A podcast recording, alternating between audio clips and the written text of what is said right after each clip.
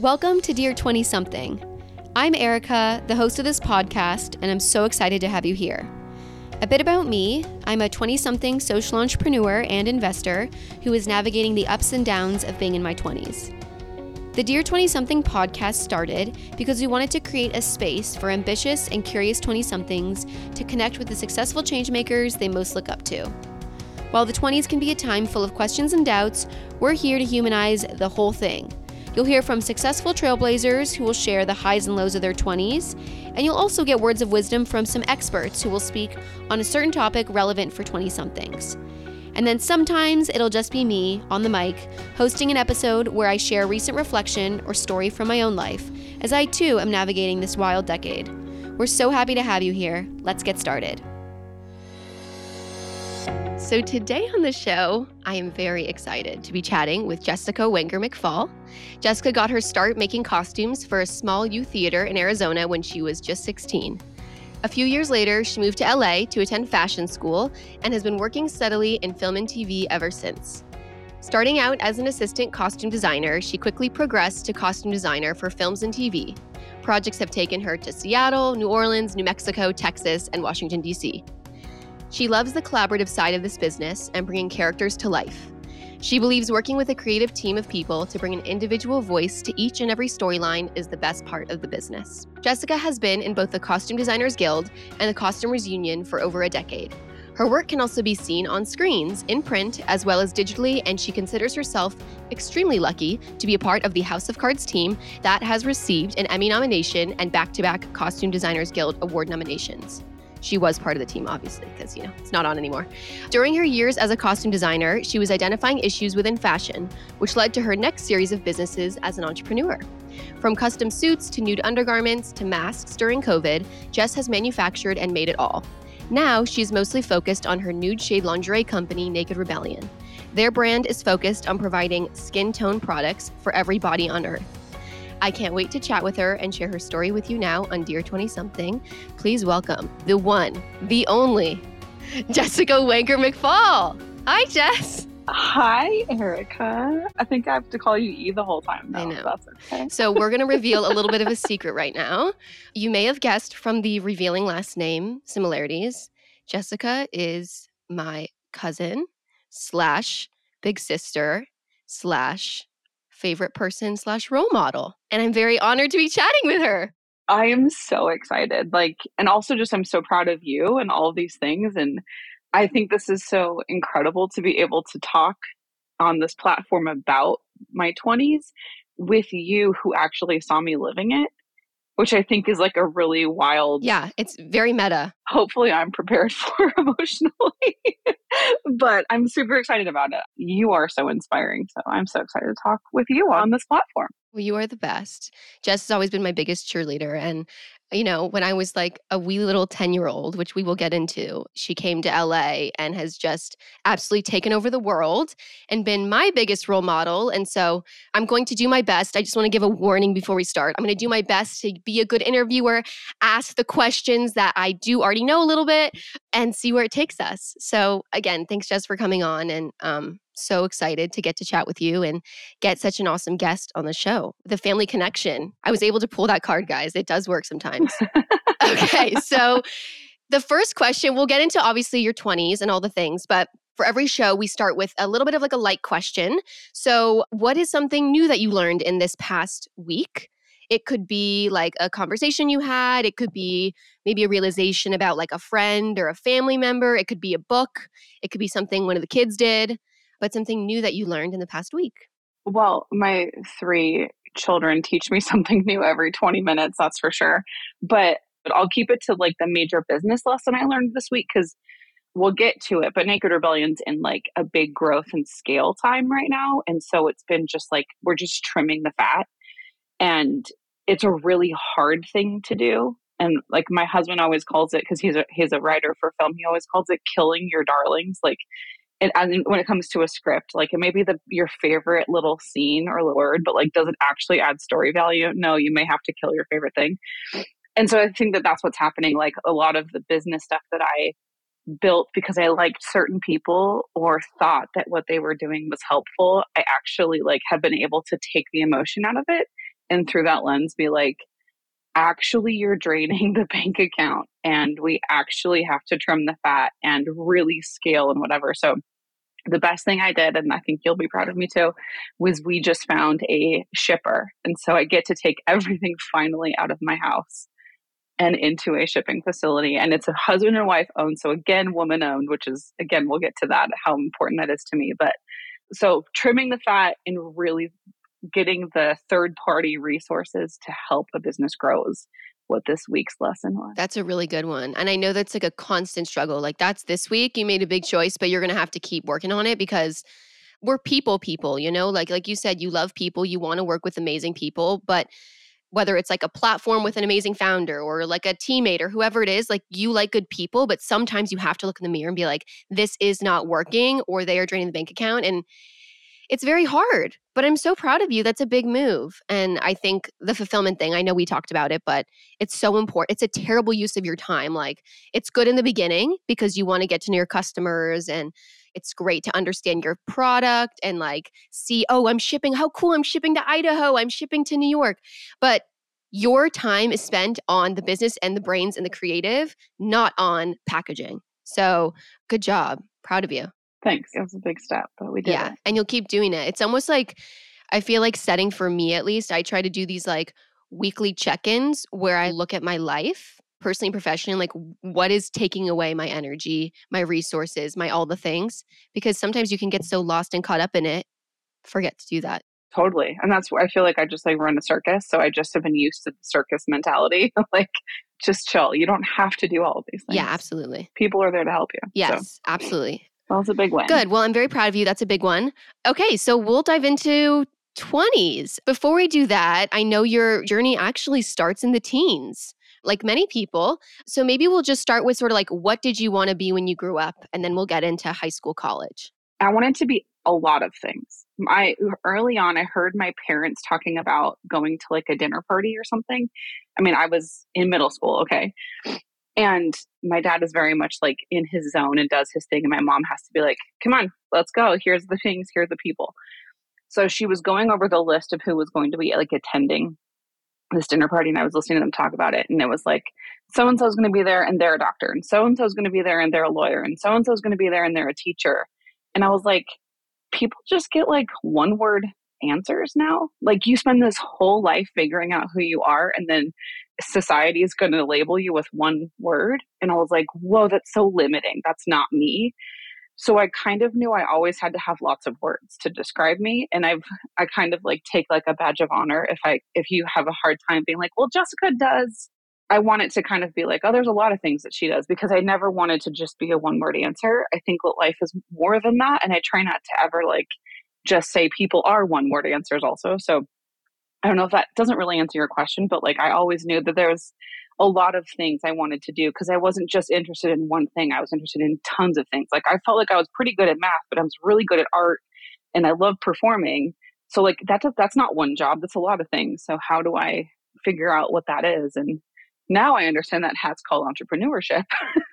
but at the time that I mean, when I was in school, that wasn't a degree you could get. That wasn't a thing that especially women were even allowed to like entertain. You know, anyways, I, I went on to that. So in all of those things that were I was interested in in my teens, I performed and worked at the um, Valley Youth Theater in Arizona, which is awesome and actually put out quite a few famous people and from Broadway to film to everything. So it was a really incredibly talented, gifted group of kids that I was able to be with. And it was like this creative space of like, go, do, be, you can. And it was almost like that permission at that age was a big deal. But the funny part of how I got started in what I'm doing now is that I'm 16 and I'm driving my dad's car and he had just gotten it cleaned and it was like a big deal, right? Dad letting you drive a car. And my friend and I went to the mall, of course. That's what 16 year old girls do. And my friend got an iced tea we were driving around and I like made the turn and the iced tea didn't fit in the cup holder or whatever and it spilled inside my dad's car and we were like my dad's going to crucify me. We are never going to be able to drive again. Like we're never going to the mall.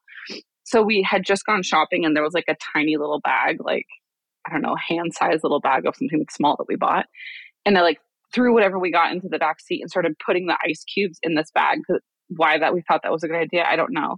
Then the bag starts leaking, obviously. And I was like, no, we, I'm like, we can't throw it out the window. That's littering. Like, it's a huge part of my life. We're not going to litter. But it's leaking. I'm like, my dad's going to kill me. I'm like, whatever. So I grab it and just toss it out the window, which is like so against all my morals. And of course, there was a cop right there. Oh my God. And he pulls me over, and it's called. I don't know this story. You don't? It's called criminal littering. It is a criminal offense at 16 years old. So then I'm like, no, my parents are absolutely going to murder me. I had a probation officer and I had to do 400 hours of community service at 16 years old. Okay. That's insane number of hours. Because of tossing out a bag, like littering, basically. Because it's criminal littering. Yes. Oh my God. Phoenix is crazy. This is Phoenix, by the way, everyone. Crazy. Well, this is Scottsdale, Scottsdale. so it's even crazier. Okay, yeah. And so at the time, I was at the at this, this youth theater, which is a nonprofit and everything. So they let me put all my hours towards working at the theater, and that's how I got started making costumes because they put they needed help making costumes for the show that I wasn't in. So I literally just got to sit there and be like, I don't know what I'm doing. I have no idea, but oh, this is a job kind of thing. And that was literally my first start in costume design because of uh, my criminal littering ticket. Wow. That is such a good story. I really didn't know that. That makes so much sense, though. Were you thinking about doing the costume stuff at all before this incident, or was it more like my friends are all in value theater and I have to pick one of the things like staging, costuming? What, like, how did that kind of go down? And were you doing it before? Yeah, I was uh, in some of the programs, but like I'm not main character material. Like, and I don't want that. It was never like a drive for me. I kind of wanted to like have a funny line and run off. Yeah. And that was kind of what I did. And like my friends were in it. Like that's just I mean it was like dumb little roles, but I never wanted to be like I was like, I'm gonna be Ariel. Like that's not my thing. I don't ever want to be that. So it was just kind of like being but in that collaborative space. Like I knew I wanted to be around creatives and create something. And I didn't need it to the focus never on me. Like I I I have way too much social social anxiety to let that be something that I focused on but yeah, that was kind of how it started and just being in that room with everybody. And well, and then when I was in high school, I would like ditch class and just go to the art room. Like I would never leave school, but I would just be in the art room and like paint and do whatever. That was where somebody from a fashion school came in and like gave a presentation of like, here are the alternatives to college. My first eye opening thing to that, where I was like, people get paid to dress window displays. Are you joking me? That's a real job, you know? Was like, oh my God, I, that I can do. I can put time into that. That's like the cliche phrase of like, do what you love. You never work Yeah, a day in your life. Absolutely. Like, okay, I can dress a window. That's awesome. So that was my first intro into like, or like my eye opening experience into like, there is fashion school. And my parents were like, "A hell no, you're not going anywhere. You have a full ride to Arizona State. Like, college is free. You're staying here. That's what you're doing. And I was like, whatever, it's fine. I'll do that. But like in my back of my brain was always fashion school. And then I cut to going to ASU and it was 13th grade. It's one of the largest campuses in America. And I couldn't walk to one class without seeing somebody I knew, which I think most people would say is comforting, but I needed a different experience. Like the oldest building in Arizona was built in 1970. Like there was just no roots, there was no history that I needed that at that time in my life. I needed to go somewhere so my full ride at ASU in the without telling anybody in that first semester, I applied to fashion school. I do all of the portfolio work. I send it in. I apply for all the student aid and I get accepted. Don't tell anybody. Is this like October or like how many months into ASU? Yeah, we went to college starting August and this is like October. I'm like, I need to change. I get accepted November and then I unenroll in December and then go home and tell my mom, hey, I unenrolled. It's just about to be Christmas time. I've got two days to move out of the dorm. Would you help me? And my mother didn't speak to me, like, no words. But she's my mom and she loves me. And she knew, like, Jessica's driven. She's going to do it regardless. Drove to the dorm, still not speaking to me, helped me move out and then let me move to Los Angeles for fashion school, still not speaking to me. That is so wild. I know. I know that was such a hard, hard, hard decision and hard time. It was weird. It was, yeah, weird. And it's almost like I feel like if you had decided maybe before starting school, do you think it would have gone any differently? Or do you feel like it was, didn't matter really what it was? Fashion school was fashion school and that was not the plan at all? Well, I have another side of, of my family, not the one that we share, that was very much rooted in the traditional sense of education. And that if you were going to be successful, you needed to have a bunch of abbreviations at the end of your signature, right? MDs, PAs, whatever you want at the end, that's how you be successful. Things are measured in healthcare and in caring for people. And every single person in that side of the family like wrote me a letter being like, You're ruining your life, you're not gonna make any money, you need to go into pharmacy. All of these are really things that were like, yeah, th- those are great professions. But what you're telling me right now is that you don't know me. Like, if you're asking me to be the caretaker for you, bad things are going to happen. I am not a nurse. I shouldn't be filling your pharmacy prescription. I shouldn't be doing any of that. If heaven forbid you're sick, I'll be there with balloons and like be your cheerleader. I am not the caregiver. And so it kind of was this moment of like, all these people say they love me and they know me and know what's best for me, but they actually don't. And I really have to be true to myself and know I have to experience this and say, okay, they were right, or okay, yep, more stability is what's needed. But I needed to know, like, I know myself, and I'm so grateful that my parents created an environment where I could experience me fully and like it was okay, whatever that experience was, even though maybe wasn't what they wanted but they gave me the ability to experience and go figure out what is Jessica. And that was what I had to go do. And I think you've always been that way. Like, it doesn't matter what it is, it's always that's so Jess. You know yourself so well.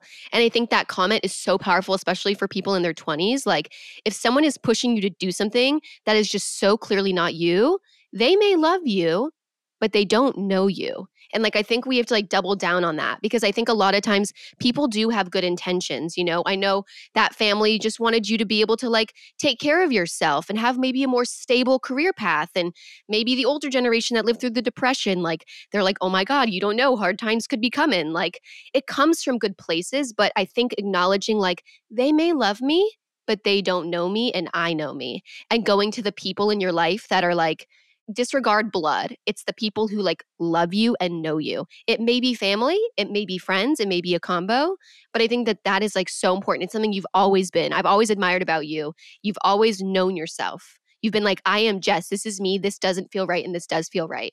I think that's really very, very admirable. Thank you. That's it's definitely something that I, I can't turn it off. You know, like it's not like I try to come in and be this like bulldozer, but I just have to be true to it. And I hope that I'm raising my kids to see that too. Like, you tell me what it is that you need to do and experience and be, and let's figure that out together. So I just think it's an important thing to like, you know, there's a lot of lessons out there to tell us to be other things or fit in boxes. And you can make your own box and and you're still doing that now you know? Like you followed obviously the costume designer path and you did it so beautifully which we'll talk about but like even now you're creating your own multi hyphenate titles and things and not everything fits into a perfect box. It's like i'm an entrepreneur but also a fashion entrepreneur and oh maybe one day i'll be a food entrepreneur and maybe one day i'll be a food restaurant i don't know you'll you'll change it day by day. But not feeling like you have to fit such a prescriptive box and also overcoming maybe family expectations which is something we have shared on family, but different sides of family, just family expectations. And they have good intentions, but they don't always know you, you know, the way that you know you. Okay, so the crazy moment, and I will just say, guys, that I'm just going to timestamp myself into this because a lot of things are from my perspective. So I'm maybe like 10 years old, and I know of like cool cousin Jess over in Arizona. And then all of a sudden, it's like cool cousin Jess is moving to LA. And it's like, wait, what? Okay, what's she going to do?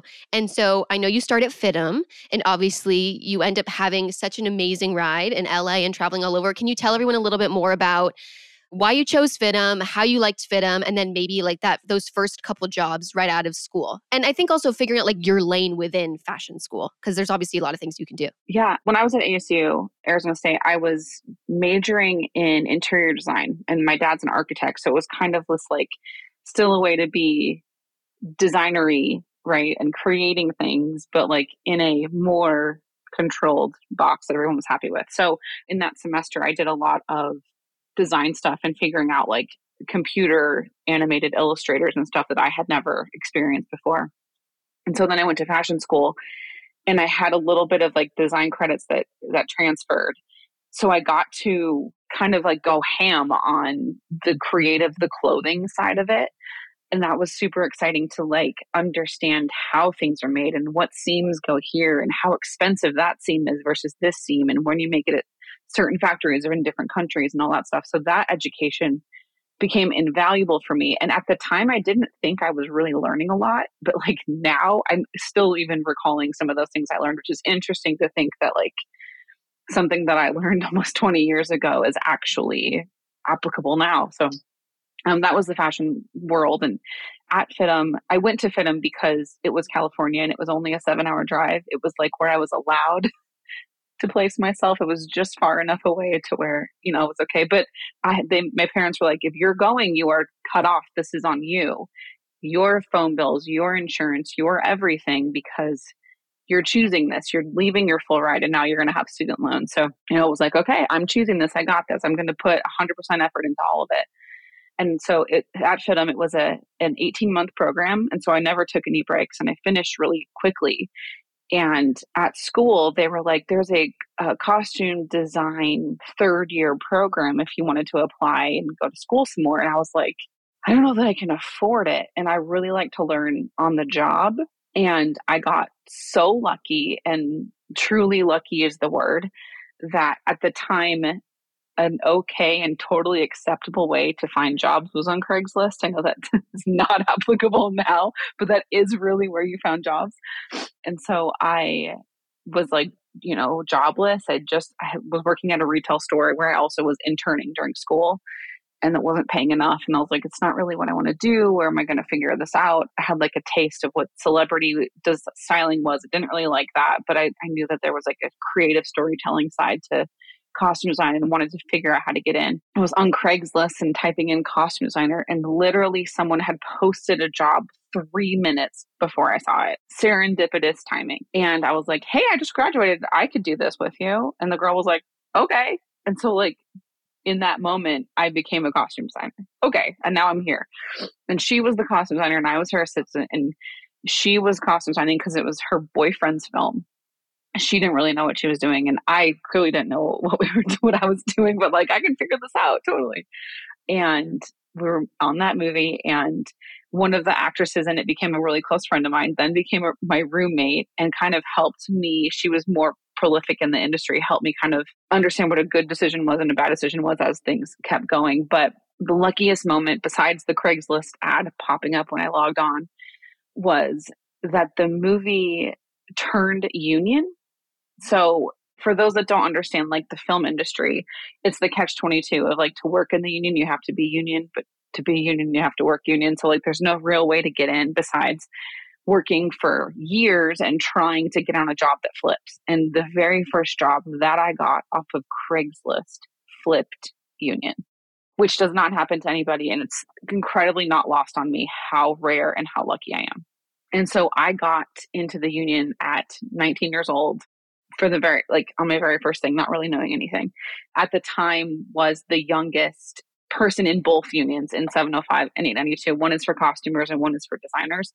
I was the youngest in both, which is crazy to be that too, because I just kept doing things really young and got in so luckily to be so young. And that's kind of how I got into costumes, not knowing anything but being willing to do anything. So then through the union, I was able to be like, I'm available, I'm available, I'm available. And any job that would come up if somebody was super desperate, they would hire me and kind of teach me and guide me into what was happening then. And I was, again, super fortunate that at the time Entertainment Tonight was hiring and looking for a costumer. And I got to fill in that role. And I got to work on a TV show that was on the air every single day. So it was like the industry version of a nine to five because it's not going off the air. It's not a movie where it has an expiration date. Like this has been on for 30 at the time it was 30 years, you know, it's been on forever. So it was like a fail safe for me. And they let me also take three weeks off and go do a movie here and there. So I got to like grow my resume while still having this kind of consistent fail safe behind me, which is the reason I was able to keep going because I was paying for it myself. And there's no like there's no cash of money holding me anyway, you know, saving my when I didn't have a job. So there was no like pile of cash in case I didn't work or if I didn't have a job, right? Where everybody in LA was like having brunches. I was like, if if I go to brunch, I'm not eating. Like I there's there's no money there. I have to make this myself.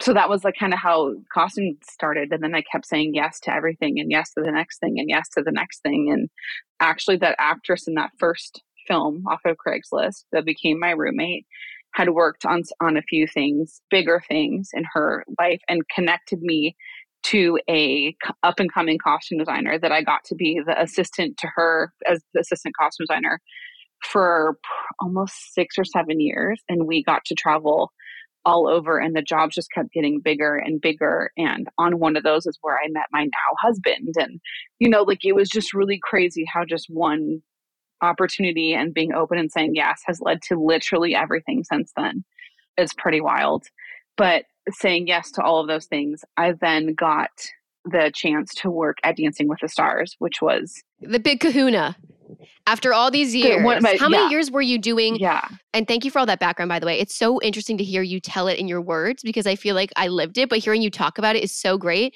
How long were you doing these like jobs, the entertainment tonight, the Craigslist type stuff before dancing? I got officially into the union in 2006 and then Dancing with the Stars started 2012. Yeah.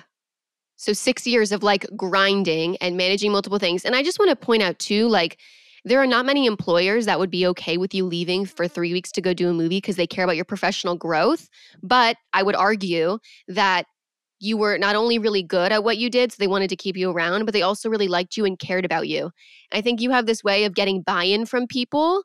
They really want to see you succeed. And I think you're also good at what you do, but I think I think that says a lot and of course, luck plays a huge part in a lot of this stuff. Like you could have never known that, you know, that actress ended up becoming more of a thing and that she was going to be so generous and connect you with people. But I don't know. I also think that when people really succeed, a lot of the times it's because they're very likable, they're willing to do the work, and they're good.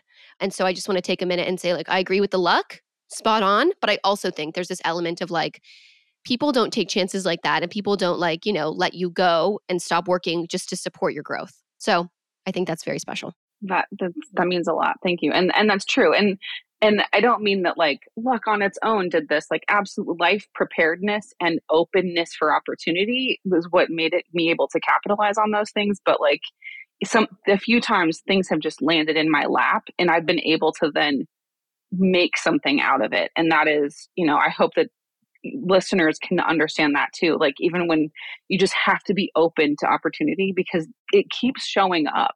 Sometimes things are hidden when they're like they're disguised as opportunities. But like, if you're open and willing to figure out what that is, you can be anything you want to be. I love that. Okay, so dancing. So we're we're jumping to 2012.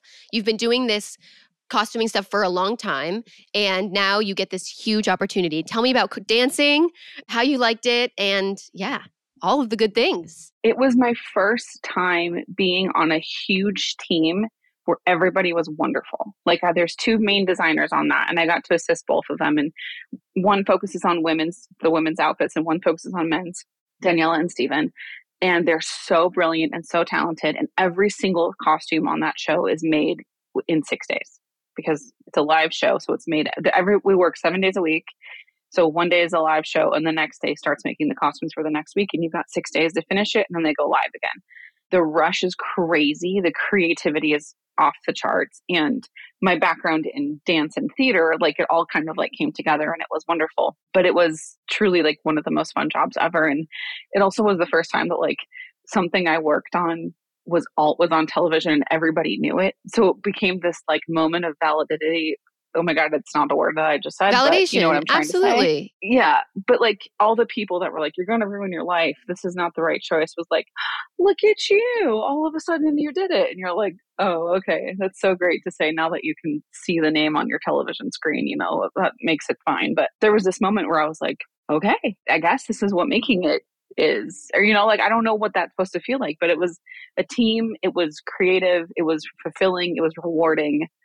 You know all those things all those boxes were checked and, and it was respectful which was something you'd mentioned earlier. It was like enjoyable and respectful and that that is huge to be in an environment an entertainment industry where everyone is kind supportive. Yeah and kind and creative. I mean, it, it doesn't really happen that often. And then you have also like there's a competition show with it. And so you're meeting there's new celebrities all the time. And then the dancers are so fantastic. So like just in this world of creative and everything is yes. I think that's also an environment of yes is a big deal place for me. Like if there's a, lot of no's, I'm not gonna thrive. If you give us a room of yes, like and let creatives be creative, you're going to get an incredible product. And so it was awesome to be able to be a part of that. And I did that for I think I did six seasons.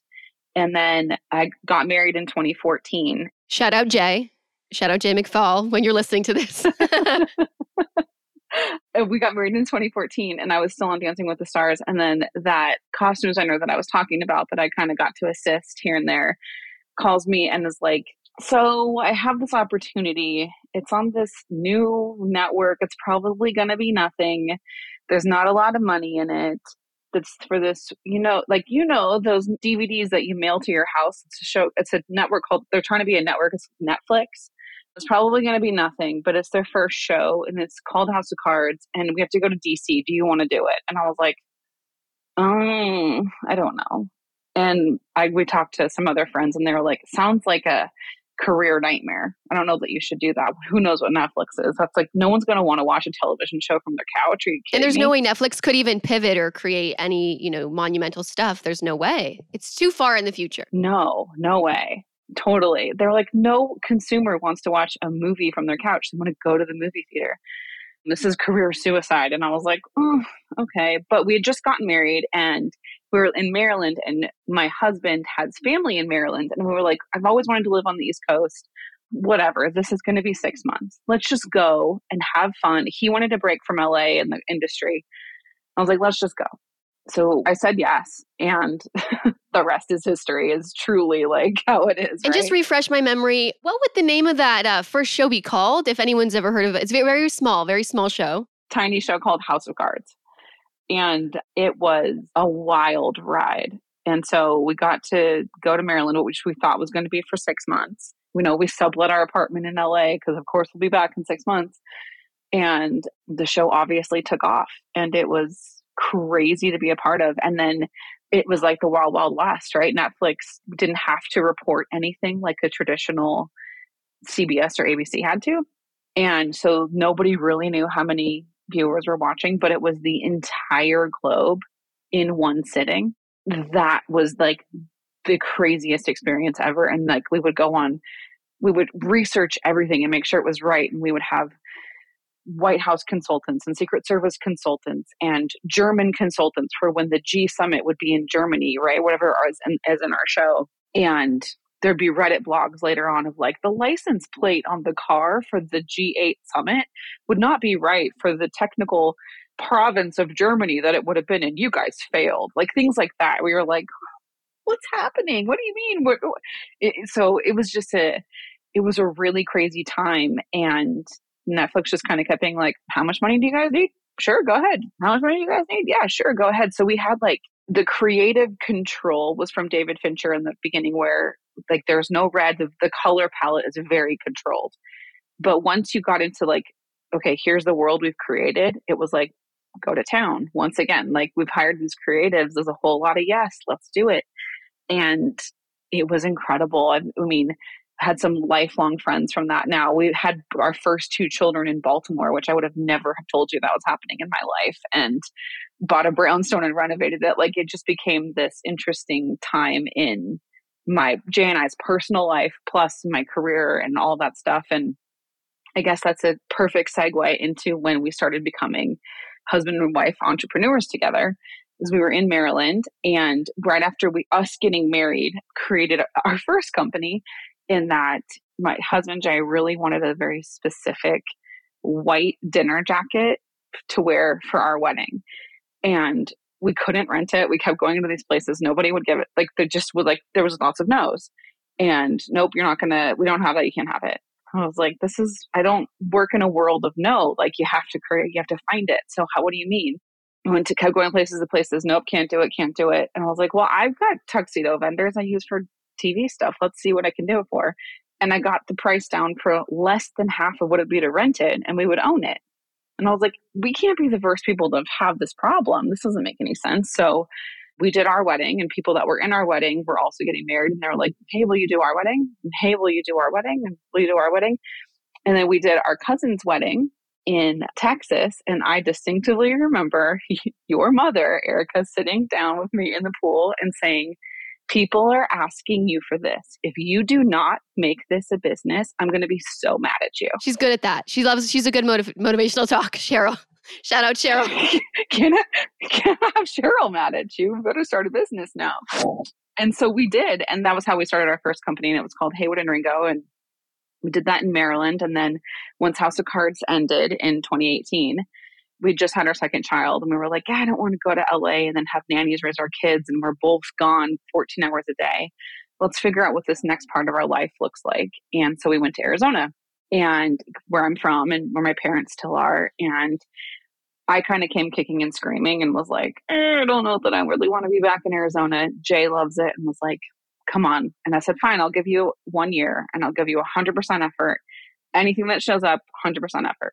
And, you know, having that mindset, I think of just like full openness again and creating an environment of yes, things then started to attract and fall into my lap. And with that, we were Googling, like, what's the fashion community around here? We have this tuxedo company. What will we do?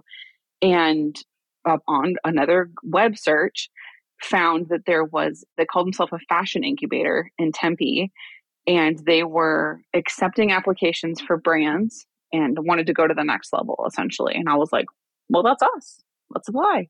We applied and we won. We were one of three brands to accept to win this scholarship, which was an office to work out of, patterning help into making your next pattern and kind of like helping the business growth and maybe connections in the fashion industry. So we were like floored with it. And when we got there, they were like, um, you're doing tuxedos, it's kind of a really expensive thing, and most of that is done overseas. Did you have any other ideas? And Jay, my husband, was like, Well, Jessica's had this idea for 15 years. And I was like, You shut your mouth. Like, that's my idea. You know what I mean? Like, you don't go telling people my ideas, you know? And so, like, him and I not talking about it before goes and tells this whole ex- the story of what has happened to me. So, that story is Uh, in 2008, I think I'm still doing costume design. I'm working for at the time was huge, huge costume designer, multi Emmy, Oscar winning designer, doing a huge, I think it was some beer brand, probably Heineken or something commercial. And we got to build costumes for weeks, and it was like elaborate, and like thousands of people were in this in this commercial.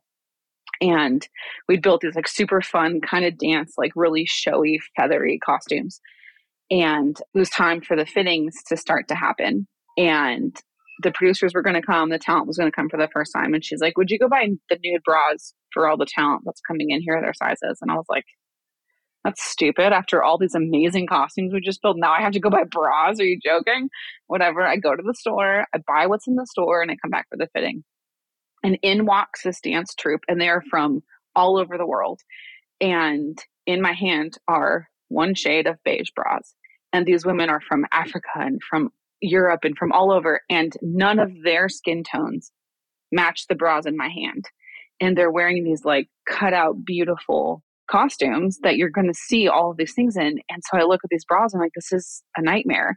Producers were there, the talent was there, they had to have their fitting, and all you could see under these like, insane costumes was these beige bras and the producers were pissed. They couldn't see anything. Someone had to take a fall for it, and they fired me on the spot for something that didn't exist. Like I couldn't buy anything else. And I was floored. And I couldn't unknow it now. Like now that I have this experience and this information, I had never known that this problem existed until it until it was there. And if I, as a shopper, was experiencing it, how many women in America were experiencing it? And it was just like this catalyst of like, as women, we're always pitted against each other. Like the bra industry is created for women, and all it does is pit us against each other. This is wild. And so I knew I had to change it in 2007 or eight, whenever this happened. Like broke as a joke, so didn't know what to do.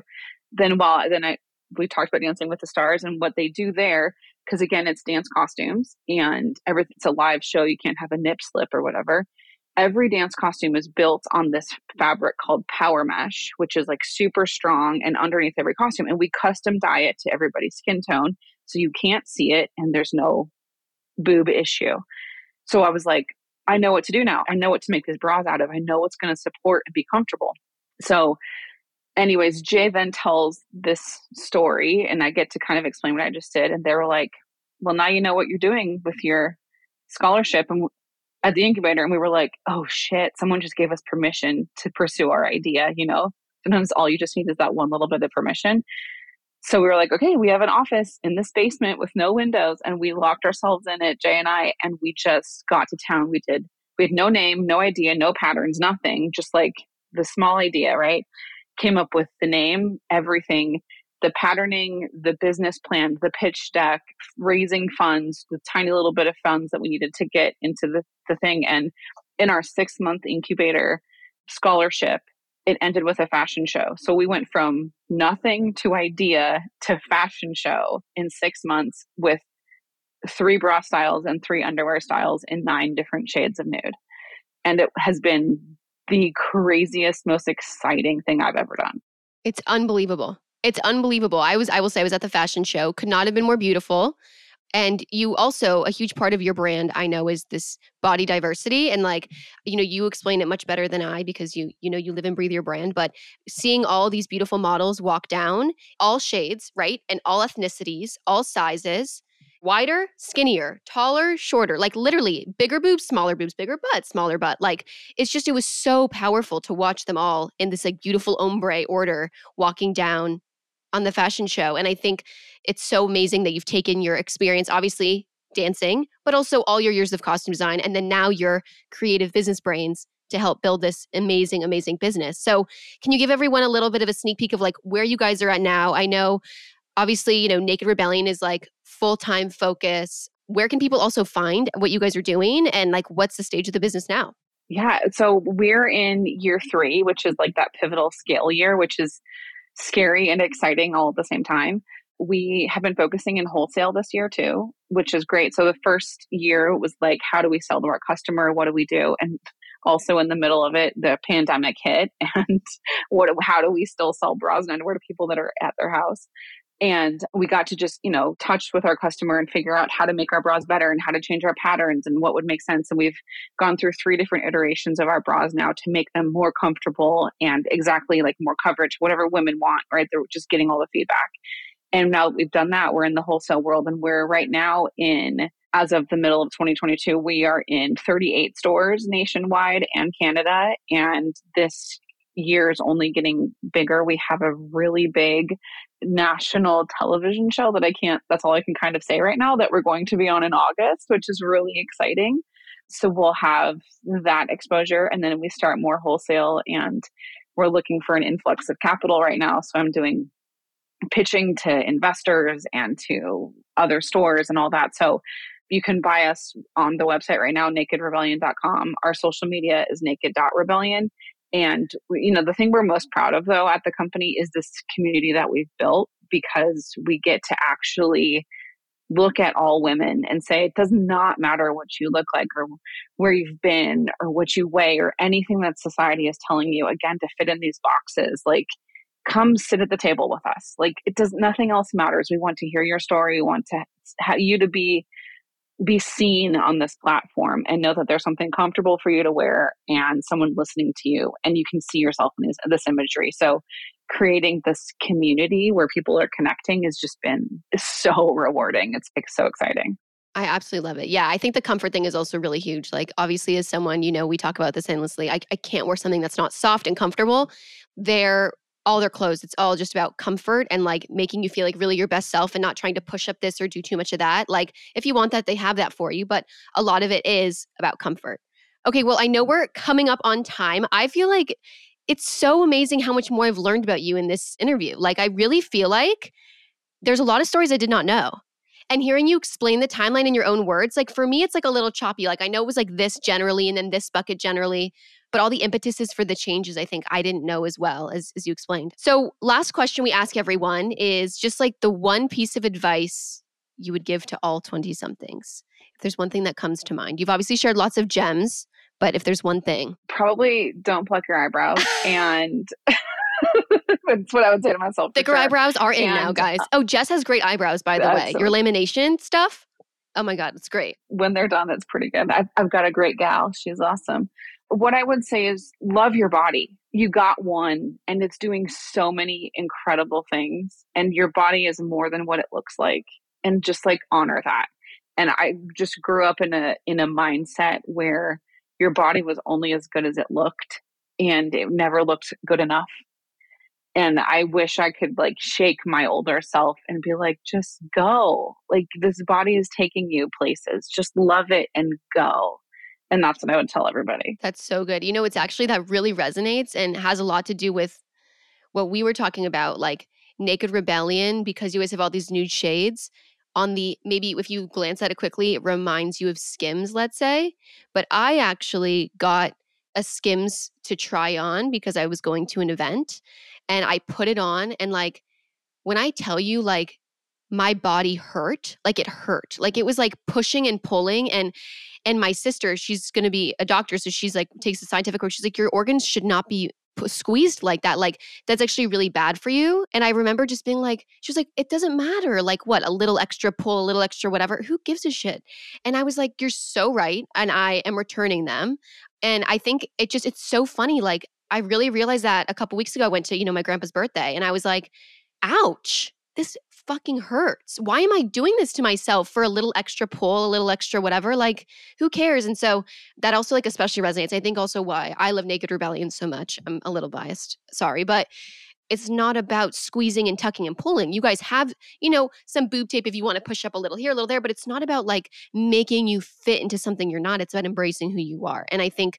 that's something that, especially 20 somethings, we all could do a better job of. And we're learning because, like, we're young and we want to fit you know the mold of what's pretty and cool and great. So that comment like especially resonates because i think i had like one of those moments in the past couple weeks. Yeah well i'm i'm glad you were able to see the other side of it. Yeah like as a company we don't offer shapewear or anything to contort or disfigure your body as is. We want it to just like as you are is great. And if you want something to like, you know, hold you in and make you feel comfortable, we've got that. But we're nothing's going to change the way you look because right now we love the way you look yeah. and we want you to love the way you look.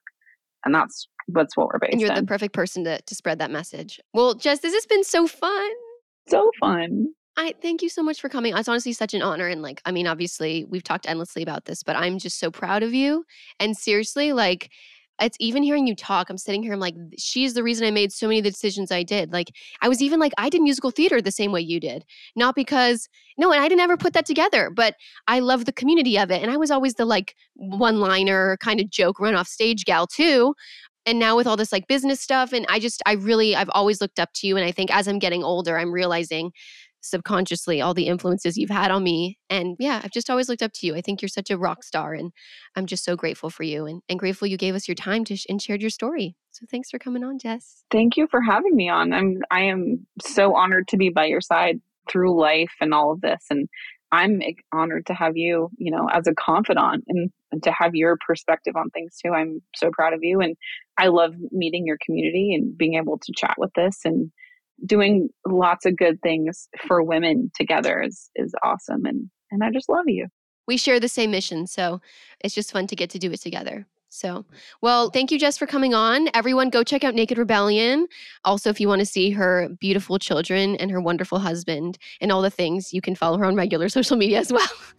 she posts great content. I got to give just a plug. She's always she's always on top of it. Great stuff. But anyway, thanks, Jess, for coming on. Love you. Love you. Thanks for having me, and I'm so honored to be able to chat with you about all the things. Thank you so much for listening to this episode of Dear 20 Something. If you enjoyed it, you can give us a follow over at Dear 20 Something on Instagram or subscribe here or anywhere you get podcasts.